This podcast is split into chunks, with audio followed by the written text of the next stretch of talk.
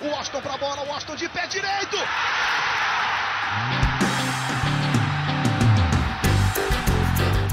Está entrando no ar o podcast. Sabe de quem? Do Fluminense! Do Flusão, do tricolor das Laranjeiras. É o GE Fluminense.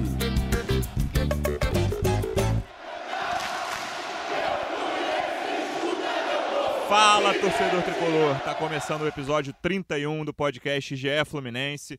Eu sou o Luciano Melo, hoje estou aqui apresentando no lugar do Igor Rodrigues e recebendo dois convidados ilustres. Primeiro, agora setorista da TV do Fluminense e já cobriu o clube muito tempo no site. Edgar Maciel de Sá, como é que tá, amigo? Tudo bem, Lulu? Agora em nova função, de volta a uma velha casa, como você falou. Foram muitos anos como setorista é, de jornal e aqui no Globoesporte.com. É verdade que você é pé quente no Fluminense, Edgar? É. A minha gestão, eu posso dizer assim. Conversa. é, amarra nessa é. Na minha gestão, posso dizer assim que o Fluminense teve um dos momentos mais vitoriosos da sua história, né? Foram aí, o quê? Dois brasileiros? É, acho que posso dizer que eu sou pé quente, né? Agora numa nova função, Barra, né? Posso como, como produtor da TV é, direcionado ao Fluminense. E aí recebi a liberação FIFA para participar dos podcasts novamente. Ao contrário do Edgar, não fez gols e assistências na campanha dos títulos brasileiros, Não. mas acompanhou de perto também. Marcos Felipe, bem-vindo de volta, amigo. Valeu, Luciano, valeu, Edgar, né? Pô, não tem nem o que falar aqui, né? É bom, é bom que ele está aqui com o Fluminense, é bom, é bom pro clube, a torcida agradece, né? Já que qualquer ajuda é válida, né? Ainda mais aí, né? Pô, ano entrando, a gente sempre achando que o ano vai começar ruim, inclusive ao contrário do que eu esperava, a gente já falou isso no- nas últimas edições também, tá se desenhando um bom ano, as contratações estão fluindo, né? Os jogadores estão se apresentando bem. É, eu acho que de repente aí, já, é- já, já, já são ventos. né? Três jogos, três vitórias Aí, desde que eu retornei. trazidos pelo Edgar aí, ó, quem sabe. Primeiro, eu quero falar de Miguel. A sensação desse início de ano, eu concordo com o Marcão nesse ponto. Acho que os três clubes com menos dinheiro do Rio terminaram o ano desolados, é, sem muita perspectiva. Eu acho que o Fluminense, pelo menos nesse início, tá muito no começo, deu uma descolada dos outros dois pra cima. Acho que o Fluminense é quem começa melhor o ano, entre os- o Fluminense, Botafogo e Vasco. Porque carioca é aquilo, né, Luciano? Carioca, assim, é, podia ser campeonato da ilusão, né? Tem isso também. Dá, aquela, muito. dá uma enganada monstra. mas né? o Fluminense ainda tem muita gente pra entrar. Acho que isso é Sim. uma coisa É, isso que é legal. bom. assim, por exemplo, na comparação com o Vasco, o Vasco só tem um reforço até agora que já jogou, já fez um gol, mas o Fluminense ainda, fora esse bom início, Uhum. que tá ganhando jogos, tem muita gente pra entrar ainda, a gente não sabe como vai entrar. São reforços que alguns deles, principalmente os estrangeiros, a gente não conhece bem, mas o Pacheco a gente tá vendo no pré-olímpico, tá fazendo um bom pré-olímpico. Acho que é animador até agora. Mas com tudo isso, com reforço, reforço experiente, reforço nem tão experiente, o grande nome desses três jogos, olha que só jogou um de titular, é o Miguel, garoto de 16 anos, vai fazer 17 no fim de março. Fez uma grande atuação contra o Bangu, meteu bola na trave, deu chapéu, deu calcanhar. Edgar, você acha que é aquele fogo de palha de carioca? O Miguel é um, é um garoto franzino ainda, acho que ainda tem um, um trabalho físico a ser feito. O que, que você acha? Claro que assim, a gente está no, no base do palpite, a gente viu pouco do Miguel.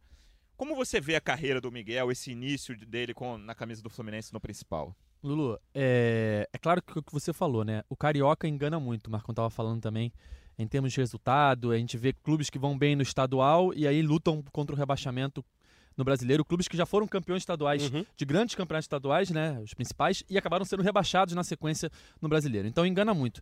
Só que não dá pra negar que um garoto de 16 anos, seja no campeonato que for, profissionalmente, fazendo o que ele tá fazendo, chama atenção. É diferente. Não é toda hora que um garoto de 16 anos tem chance, como ele tá tendo, e mostra personalidade, como ele tá mostrando. É, e ano passado ele já tinha entrado aquele jogo contra o Cruzeiro, O- nas oitavas de final, que era um jogo chamuscado, final de jogo, Cruzeiro.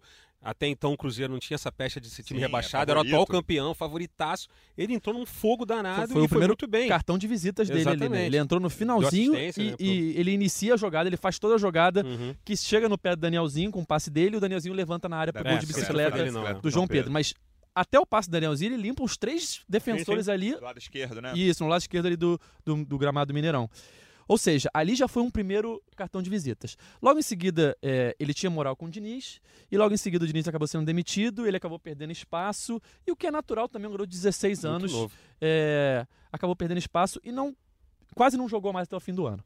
E aí começa a temporada 2020 com muitos jogadores é, desfalcando no início do ano, seja por lesão, seja por não regularização, pré-olímpico, enfim, muitos problemas. Dois primeiros jogos, se não me engano, o Fluminense teve de 15 é, por volta de 15 desfalques em cada um dos dois primeiros jogos, e o Miguel começou a fazer fumaça. Tanto é que contra a Portuguesa Uhum. ali, ele entra e muda o jogo. Sim, completamente. O primeiro tempo chato, né? O primeiro Talvez tempo foi muito ruim, pior- Os foi. piores 45 minutos do Muito Fluminense. ruim. 0x0 malíssimo. E ele entra em poucos minutos, em 15 minutos tá 2x0 Fluminense já. Ele não sente, ele parece não sentir, né? Até na entrevista pós-jogo agora contra o Bangu, é, a maneira dele falar também, assim, eloquente na medida do possível, para um moleque de 16 anos, ele não sente, ele não tem medo da jogada. Contra o Bangu teve uma jogada também que ele estava todo ruim, ele conseguiu dar um lençol no cara, ele ia perdendo equilíbrio, ele deu o toque de calcanhar. sair pela lateral. Exatamente, assim, é um cara, obviamente, claramente ele tem técnica, recurso, e não sente, parece não sentir nenhuma pressão, e isso para um moleque de 16 anos, É isso, é isso que eu na tava posição falando. que ele joga, geralmente assim, Exatamente. quando o cara joga muito mais à frente, beleza, não tem tanta responsabilidade de participar de todo o jogo. Ele não, ele claramente ele é um meia, meia atacante. Então ele, ele tá na, na- numa, numa região onde o bicho pega, tá todo mundo marcando intensidade e ele não parece sentir nenhum Claro, momento, né? claro que é muito cedo, mas pelo que ele vem fazendo, eu acho que ele já mostra que ele é diferente, pelo menos. Não dá pra dizer o que vai acontecer Uhum. daqui pra frente. A gente pensa que, pô, daqui a 10 anos, que é um espaço de tempo grande, ele vai ter 25. Sim. Ele vai ser ainda novo, entendeu? É, então ele está começando muito precocemente, mas já está mostrando as suas características, as suas credenciais. A gente lembra que o Miguel é um jogador que já vinha chamando atenção na base, ele já era monitorado pelo PSG. O- tanto é que a primeira, o primeiro contrato dele profissional com o Fluminense foi difícil de fazer, Uhum. porque ele já tinha esse interesse do futebol europeu, mas o Fluminense conseguiu convencer a família de que não era o momento ainda e tal, e conseguiu é, manter ele. Ou seja, é muito cedo, mas ele já vem mostrando é, coisas muito boas e ele tem uma estrutura boa por trás. Então, isso que eu ia perguntar, porque eh, tá- até você vai entrar nesse assunto da- do, do- do fora de campo. Porque eu também escuto muita coisa, assim, aí é é aquela coisa, né? Primeiro, Você, enfim, a gente trabalha com jornalismo, também sou torcedor, é óbvio que também, a gente conversa com muita gente nas internas, e aí você escuta algumas histórias, e aí dizem muito que, assim, a questão do, do pai dele ser muito, é, assim, é, ser muito ingerir muito da carreira dele. Óbvio que o pai dele é o cara que gerencia a carreira dele, mas algumas atitudes que o pai toma, de repente, pode prejudicar. Por exemplo, a questão de ter sido convocado para sub-17, para a seleção sub-17, teria sido um pedido do pai dele para ele não ser mais convocado para sub-17, porque ele teria virado, entre aspas, profissional. É, Eu não sei se isso é bom para o garoto maturar, entendeu? sim, sim. É, é, se eu não me engano, acho que ele ficou fora do, do Mundial Do Mundial Sub-17 Sub-17. ano passado. O Deladeia queria levar Porque ele já, ele- tava, já tinha estreado pelo Fluminense, já Sim, estava treinando como isso. profissional. E até é, o Isso que é o meu medo, o assim, que ele pulou algumas etapas, É, ele pulou do 17 pro profissional. E foi parte também da negociação para manter ele no clube, né?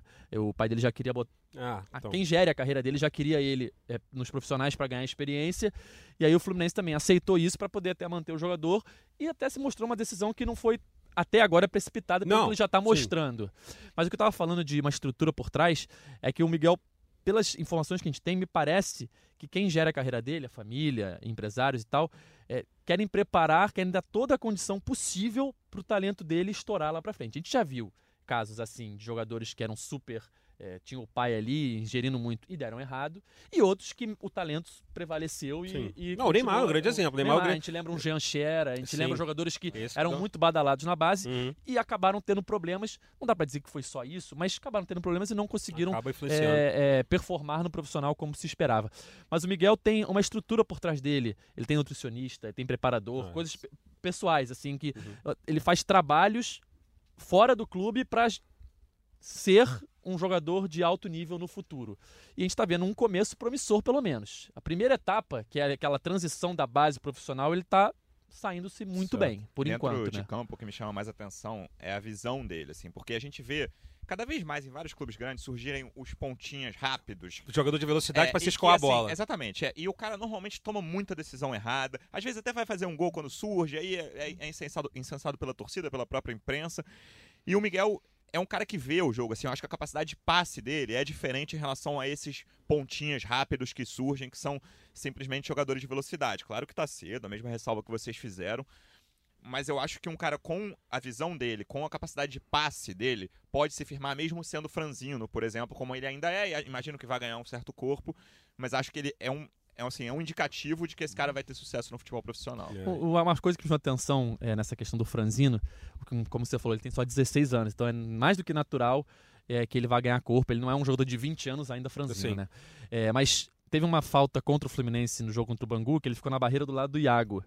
E ele tem a altura do Iago, assim. Eu, eu, ach, eu, eu tinha a impressão, olhando pra ele, assim. É, ele não é baixo, ele É. só é, ele só é, não tinha é largo, vamos supor, É. ele é curto. Eu tinha a impressão, É. olhando pra ele assim ao vivo, no treino, ou entrevistei ele depois do jogo contra o, o- a portuguesa, que ele fosse menorzinho. Mas ele é da altura do Iago, ele é da altura do Daniel, é, É. perto do Não, Scarpa. e pela característica de jogo dele, Só que o Daniel é um jogador muito que foi muito durante muito tempo Colocado hoje, como colocado como jogador franzino. franzino e magrinho, tendo uma idade muito a- a- acima do, do Miguel, né? Já tem seus 23 ali, Uhum. 22 anos.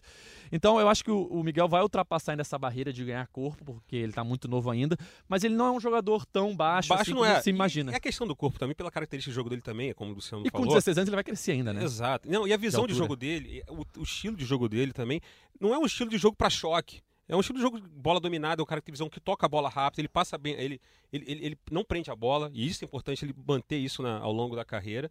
E evitar, e aproveitar o lado técnico dele, a qualidade técnica dele, o jeito dele bater na bola, ele cobrando escanteio. Você já vê. É, ele- foi o homem da bola- das É, bolas paradas contra o Bangu. O gol, né? O gol, o gol, O gol do de- escanteio é dele. ele que cobra, inclusive, também. É, ele Até cobra- passe sem querer ele dá também, né? Que o passe pro, pro gol do É. Felipe Cardoso, ele tocou meio errado, o Felipe Cardoso lá se esticou todo e fez o gol. Ou seja, o moleque Ele- ainda tem estrela. Até até ganhou uma assistência, né? Ganhou uma assistência. Três jogos, três assistências. Nosso colega Luiz Roberto aqui falou que foi um lindo gol do Felipe Cardoso. Foi uma bondade. Não, é, ali- eu não entendi nessa hora, o Luiz Roberto ali deu. deu não, era o calor porque ele não tava lá em Moça Bonita, mas de repente, pelas ondas na TV, ve- veio o calor de Moça Bonita.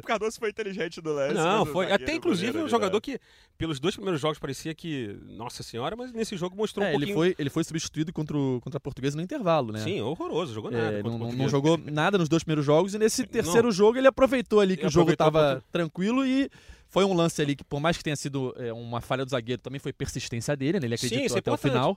É isso que o jogador, esse jogador, assim, é o que o, vamos supor, o Lucas Barcelos também é um jogador tecnicamente muito ruim, mas pelo menos é que ele tá tentando equilibrar na vontade. É um jogador que ele tá na ponta esquerda, tá na ponta direita, tá no meio, volta para fechar ali com o falso 9. E- Ele tá, tá, tá, tá, tá compensando na vontade, na disposição, na integra, É, na quando o intensidade. Felipe saiu contra a portuguesa, ele até fez um bom segundo tempo, sofreu o pênalti. Ele melhorou um pouco Sim. depois que o Felipe saiu ali mudando a É, função o dele. primeiro tempo aí foi um jogo totalmente simples também contra o Bangu. Não, né? não. Mas, mas o Fluminense conseguiu ali, numa situação de calor, é, pra quem não conhece, Bangu é o, é o bairro mais quente do Rio de Janeiro. O jogo foi em Moça Bonita. E Quatro o horas Fluminense da tarde. conseguiu 4 É. horas da tarde. E foi, e foi o, fazer os gols e né, terminar o jogo o que com o Luciano falou no começo. Por mais que ainda não tenham todos os jogadores e tal, o Fluminense já mostra um futebol pelo menos um pouco melhor que Botafogo e Vasco, que o Vasco enfrentou esse mesmo Bangu em São Januário e ficou no 0x0.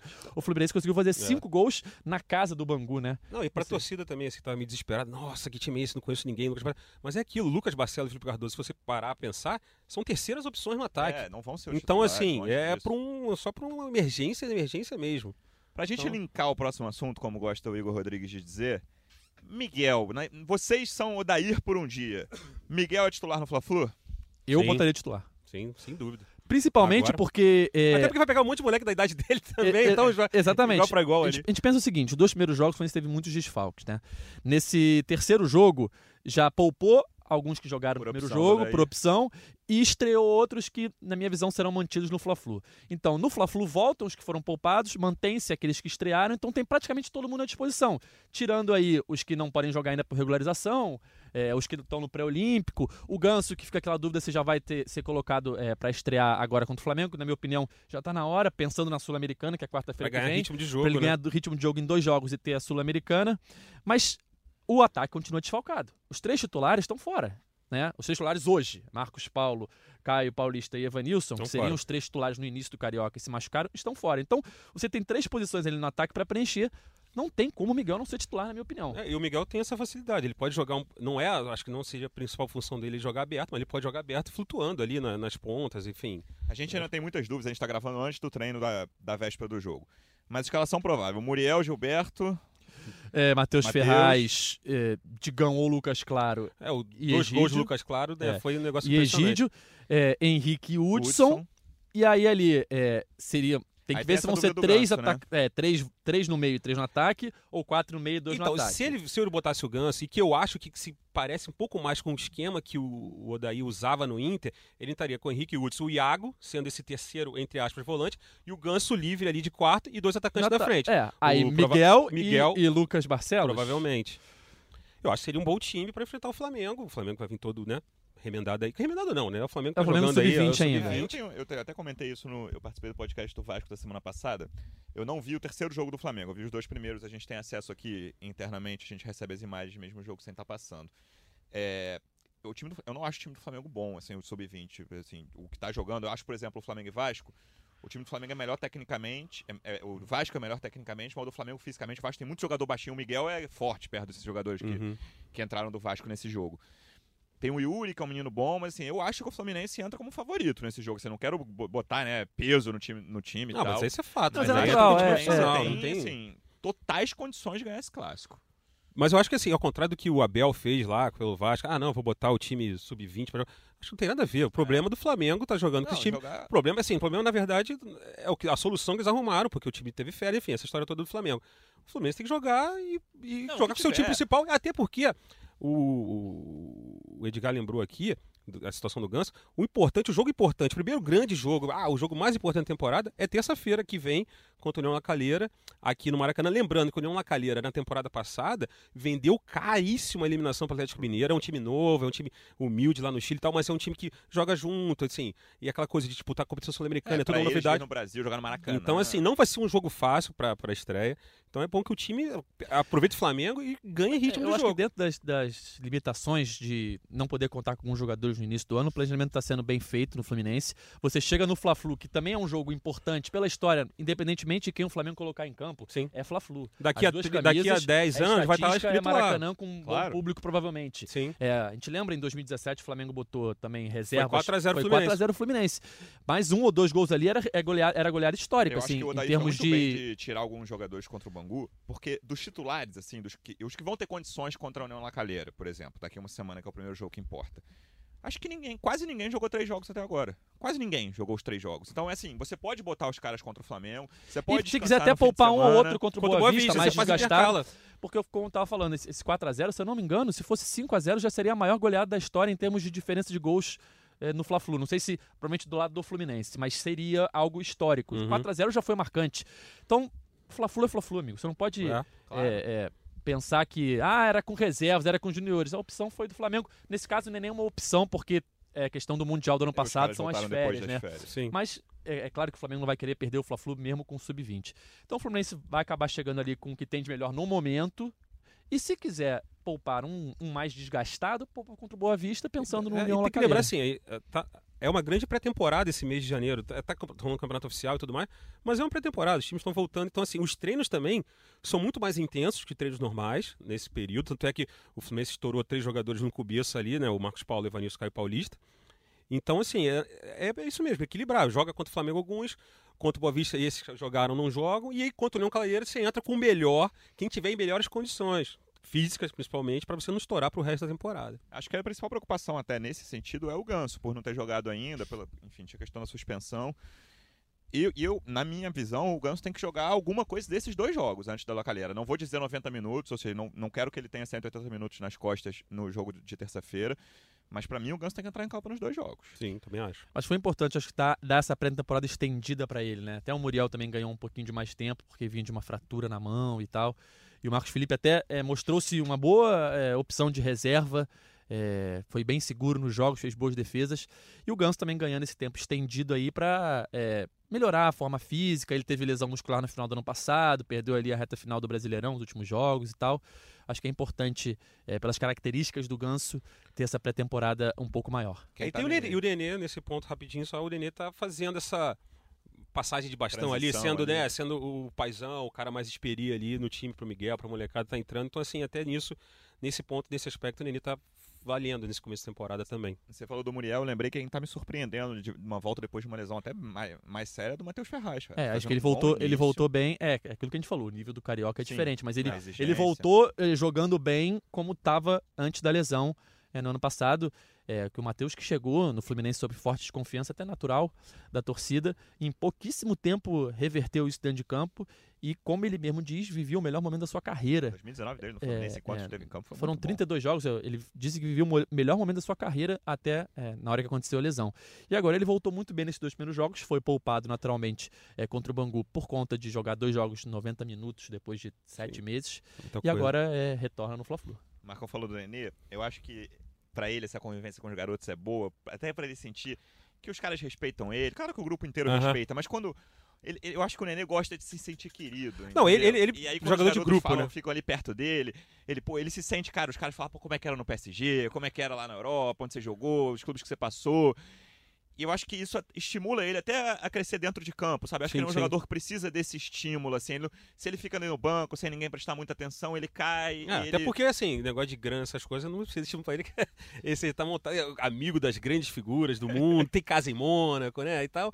Enfim, é, ele tem que buscar mesmo esse lado motivacional, Não, assim, de ser o.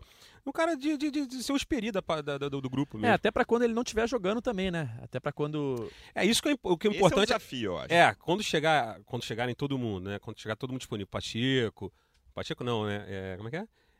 Empatia. Pacheco. Empatia. É, O, o Michel, que é um cara que eu acho que deposita muita confiança, o Michel Araújo. O, o Michel é outro cara também que me passava uma impressão pelos vídeos de ser franzino e ele é forte. Não, cara. ele é Eu forte. tive do lado dele na apresentação, ele é fortinho, Ah, cara.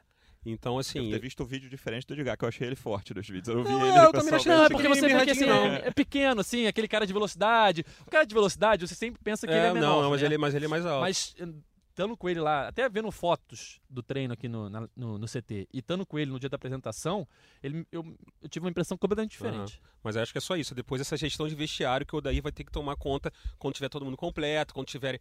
Quando começar o Campeonato Brasileiro, né? Que são os jogos que todo mundo quer jogar, blá blá blá, aquela coisa toda.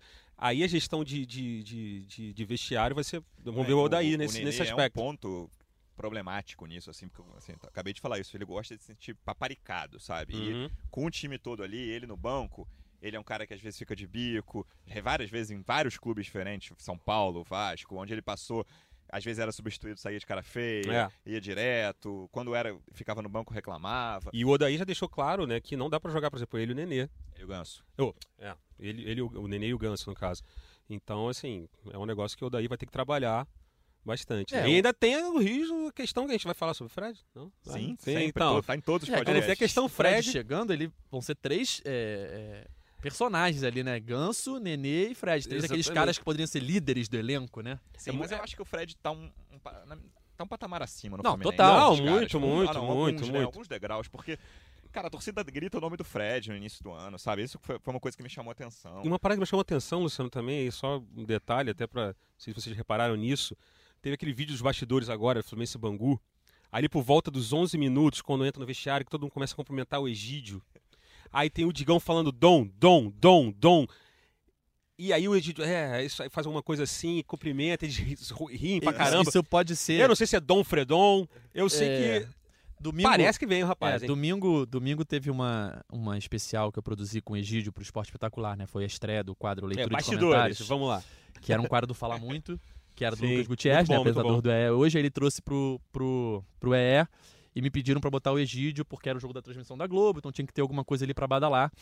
E ele rendeu bem, rendeu muito bem, porque ele é engraçado, Ele ele, é, é resenha é, pra caramba e tal. É. E, E cruza aí- bem. O que é importante é o seguinte, E ele aí cruza bem. gerou um novo meme, né? Que foi o Coé Dom Dom Dom Dom Dom Dom Dom, que ele fala no vídeo. Foi. Talvez o Digão estivesse zoando isso. Ah. Brincando Eu com, já- o- já maldei com o logo novo pro lado do meme das Fred. redes. Os camaradas também, tem um camarada meu, Paulo, vou ter citado um Paulinho aqui, num grupo, ele falou, ó, isso aí, ó, o Fred tá vindo e tal, Não, é, enfim. O mas- Edith, quando eu perguntei do Fred pra ele, ele falou, pô, eu falo com, com o Fredão direto, eu falo, qual é Dom Dom Dom Dom Dom Dom Dom?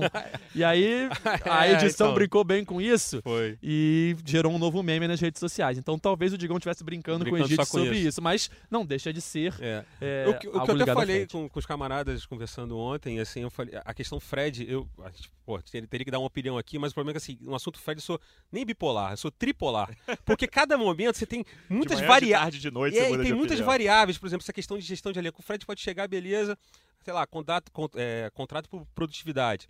Aí ele só vai ganhar pelo que joga. Mas ele pode chegar e, pô, eu quero jogar, quero jogar. E aí quem que vai ter que segurar essa bomba? O o técnico vai ter que gerir se ele joga ou não joga. Aí se ele não jogar, ele achar que tinha condição de jogar, então ele pode ir contra o técnico. A gente já sabe que, enfim, o ano passado no Cruzeiro, né, essa questão com, com o Rogério Ceni foi bem Esse complicada. é um ponto que não me preocupa do Mas tem a questão- Fluminense, Mas por outro lado tem a questão dele trazer gente, trazer sócio torcedor, enfim, tem milhões de variáveis. É, hoje, No assim, momento agora, gravando, eu, eu, eu dou ok. Assim, Acho eu que antes queria de começar essa possível ou iminente segunda passagem do Fred pelo Fluminense, a gente tá pensando muito mais no que ele pode agregar fora de campo Porque Do que ele vai campo- agregar é dentro de campo. Dentro de campo a gente sabe que não dá pra ser o mesmo Fred de- Exato, exato. nem da época que ele saiu, nem o Fred É. de 2009, 2010. 2000. Exato. Aí a gente sabe que ele voltando vai ser é, grande repercussão, talvez Uhum. aumento de sócios torcedores e tal. E é muito também pela história que ele tem no clube. Uma volta dele se baseia muito na história que ele tem no clube, talvez até encerrar a carreira daqui a um, dois anos, é, virar é dirigente ju- e tal. é é- é é justo. Mas assim. falando dele é dentro, é, dele dentro de campo, é, é, eu acho meio injusto analisar qualquer jogador do Cruzeiro só pelos últimos seis meses do Cruzeiro, que era uma bagunça ah, não, tá completa não. com denúncias e mais denúncias no Fantástico, é, dirigente prometendo salário e não pagando nada, vide que o Fred não recebeu nenhum direito de É. imagem. Então, qualquer jogador ser analisado só pelos seis meses é muito difícil. É, inclusive o Fred também tá vindo de lesão, tinha a questão Sim. pessoal do Fred também. Sim. Esse ano de 2019 É claro- o Fred foi É, baixo, mas é claro que o N Fred fatores. não dá pra esperar um Fred da primeira passagem. Mas se a gente for analisar o primeiro semestre dele, não acho que tenha sido ruim. Ele fez seus ele acho que ele fez 21 gols ano passado, a grande maioria do primeiro semestre, somando Mineiro e Libertadores. Uhum. Libertadores ele fez 5 ou 6 gols e o resto foi no Mineiro. Então ele fez um primeiro semestre razoável para a idade dele e tal ali, para o que esperavam-se dele, um artilheiro, fez 20 e poucos gols. E no segundo semestre ele decaiu com todo o time do Cruzeiro, já não nada dava certo, nenhum jogador ali eh, conseguia fazer nada e com certeza aqueles jogadores, um ou outro, vai se destacar esse ano em outros clubes Exatamente. É, em clubes Sim. muito mais organizados, em times melhores no momento e tal. Então, eu acho é, não dá pra gente pensar no Fred só pelo segundo semestre. É óbvio que ele não é o Fred da primeira passagem, mas ainda dá pra queimar uma lenha ali pelo, pelo menos aí um ano, um ano e pouco. Mas a pergunta. E ele volta muito pela história dele, se Aí, ele é. voltar. Aí ele. Ah, não, aí você fala se É. ele voltar. Você tinha, fala- você tinha confirmado, ele volta. Não. Aí depois você meteu se ele voltar. Não, não, eu ia eu perguntar, é, acho, eu acho que pela sua- volta. pela- ó, você é um cara, né? você, Pô, mil anos de Fluminense, passa a coisa toda. Ganhou títulos com o Fred, né? Ganhou títulos com o Fred, inclusive. A Meu, sua pé, meu pé quente ajudou o porcentagem alguma hoje. forma. Edgar Marcel de Sá. Porcentagem Ah, não, hoje. porcentagem é difícil. Não, eu acho que, porra, olha só, Tem que dar. as informações que a gente tem, as informações que a gente tem é, é de que assim, Tá andando Tá o andando dele com o Cruzeiro. com o Cruzeiro, é. né? Isso aí a que vem coisa lá de esperar isso, É, é. É, que tem é que a esperar. coisa que ele tá esperando há E- dois meses. Mas não é algo que vai. é, ah, tem reunião. Não vai. Reunião rescindiu. Não, porque tem muita coisa envolvida de dinheiro. Uhum. Tem muita coisa que o, que o Cruzeiro deve. Tem que ver muita coisa de renegociação de dívida. Enfim. Bota aí alguns dias aí nessa questão burocrática. Mas eu acho que a gente tá. Na, na parte do Cruzeiro, a gente tá se aproximando da reta final. Sim, sim, tá na reta final. Mas eu tô falando que é, não vai ser hoje, amanhã, tem questão burocrática Sim. aí pra rescindir de fato.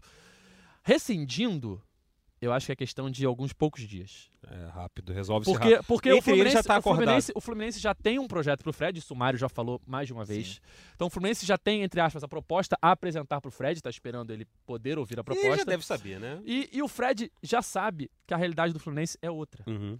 E o Fluminense talvez seja o único clube que o Fred faça concessões, assim, que ele aceite é, receber menos do que ele aceitaria em outros clubes. Parcelado. Então, ganhar é, alguma venda então futura de pela história que ele tem no coisa. Fluminense, ele aceita 70% Edgar? fazer... Não, não sei. Antigamente tinha aquele negócio. na não vou entrar em Renato- números. Naquela época do Re- do Renato, não me se Renato. Gaúcho. Foi o Mas Renato Gaúcho ganhou, umas Essa, porcentagens essa de... informação eu tenho de pessoas ligadas ao Fred, que é o Fluminense é o clube que ele aceita fazer concessões. É.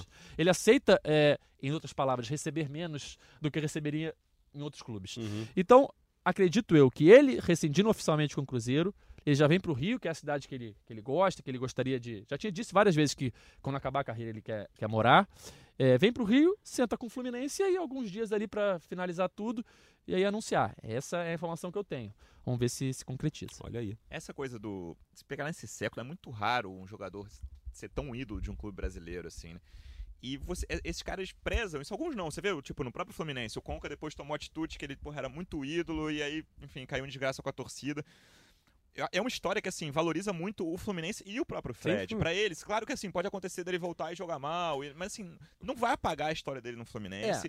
E vai ter, assim, uma chegada de ídolo que é muito raro de ver atualmente no e- Brasil. e esse ponto que você tocou, Lulu, é, é interessante, porque o Fred ele tem identificação com dois clubes brasileiros, né? É, seria o Cruzeiro, pelo início dele ali, e depois o Fluminense, por, por ter sido o clube que ele mais vestiu Assim, a camisa. de campo ele foi muito maior Não, Fluminense. não, não, não, Cruzeiro, não tem né? comparação o nível dos dois. nenhuma. Eu estou botando assim, clubes importantes da carreira, mais importantes seriam o Cruzeiro, pelo início ali, onde ele estourou, e o Fluminense, pela história que ele construiu em sete anos de clube e, e muitos títulos. É, a história dele no Cruzeiro já ficou um pouco arranhada, né? Sim, esse final. Já fica um pouco arranhada. Então, E o Fluminense sobra como o único clube que ele tem identificação grande no Brasil na carreira dele. Também, por mais que eu ache que ele venha, também, ó, você não pensaria nisso? Será que vale a pena voltar e talvez arranhar a imagem? tem esse lado dele também. tem esse lado dele. São várias Eu acho que isso não vai acontecer. Estou pensando assim, conjecturando. é o último clube que sobra de grande história na carreira dele. Vale a pena arranhar? Eu acho que ele vai voltar porque pela confiança que ele tem no Mário.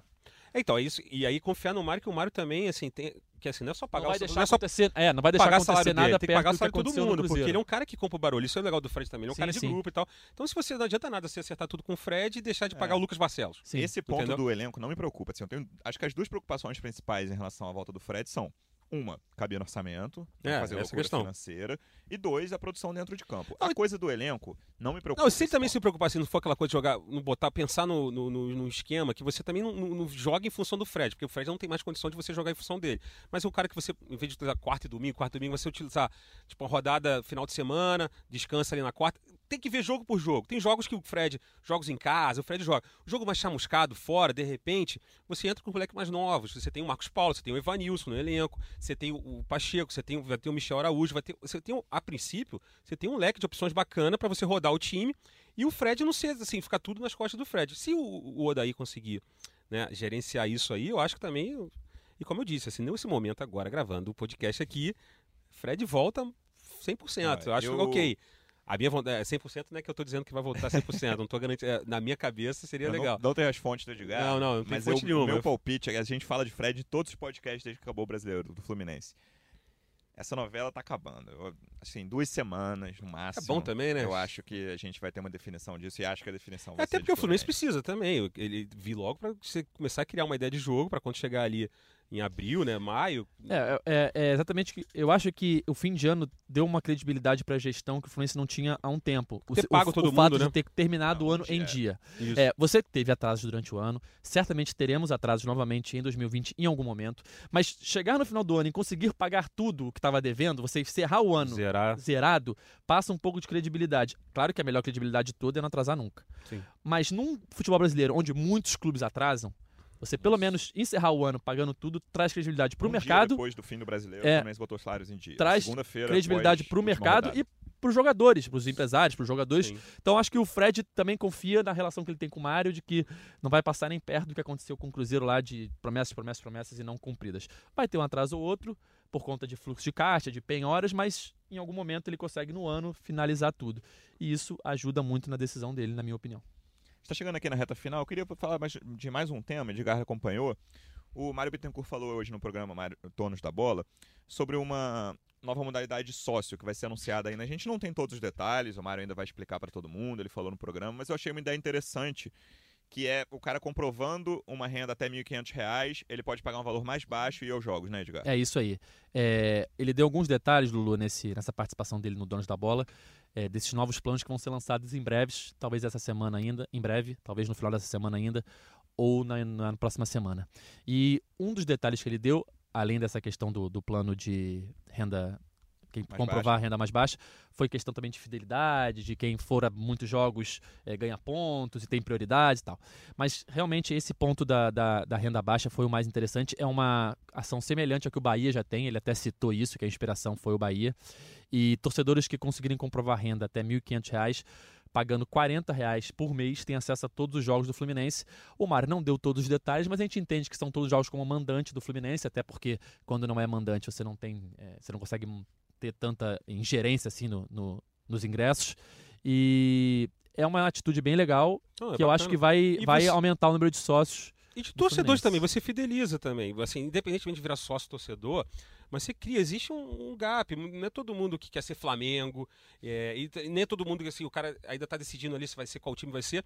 E para ir pro jogo do Flamengo é caro, não tem ingresso, não sei o quê. Enfim, eu tô pegando exemplo do Flamengo, mas isso serve para outros times Sim, também. não, isso Então você no- cria essa, essa, essa, essa relação.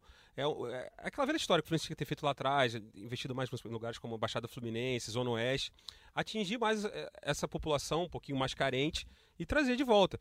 Né? É, é um, entre aspas, né? é uma bolsa torcedor, mas é uma bolsa bacana. E isso entra no contexto do Fred também, né? Sim, Você sim. Não só aumentar torcedor, como aumentar a arrecadação. A gente está falando de prováveis atrasos durante o ano, Edgar falou isso.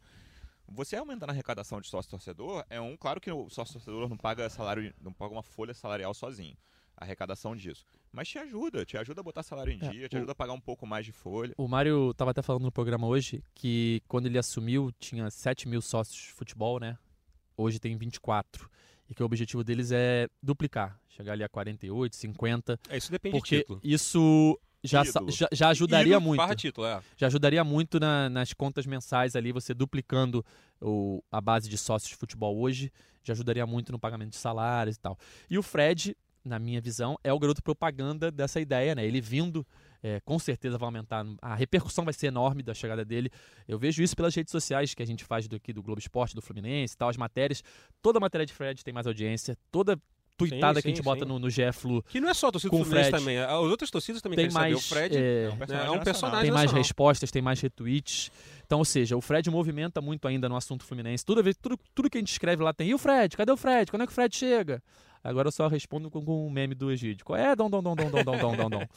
E a gente está esperando também, mas a tendência é que estejamos no final dessa novela e que o Fred volte pro Fluminense para mais uma passagem. Terminando de forma otimista o Isso aí. podcast. Edgar, muito obrigado. Volte sempre, amigo. Valeu, Lulu. Sempre que for convidado, aqui estarei. Marcão, te chamaremos sempre. Valeu, estou aí às ordens. Valeu, pessoal. Um abraço.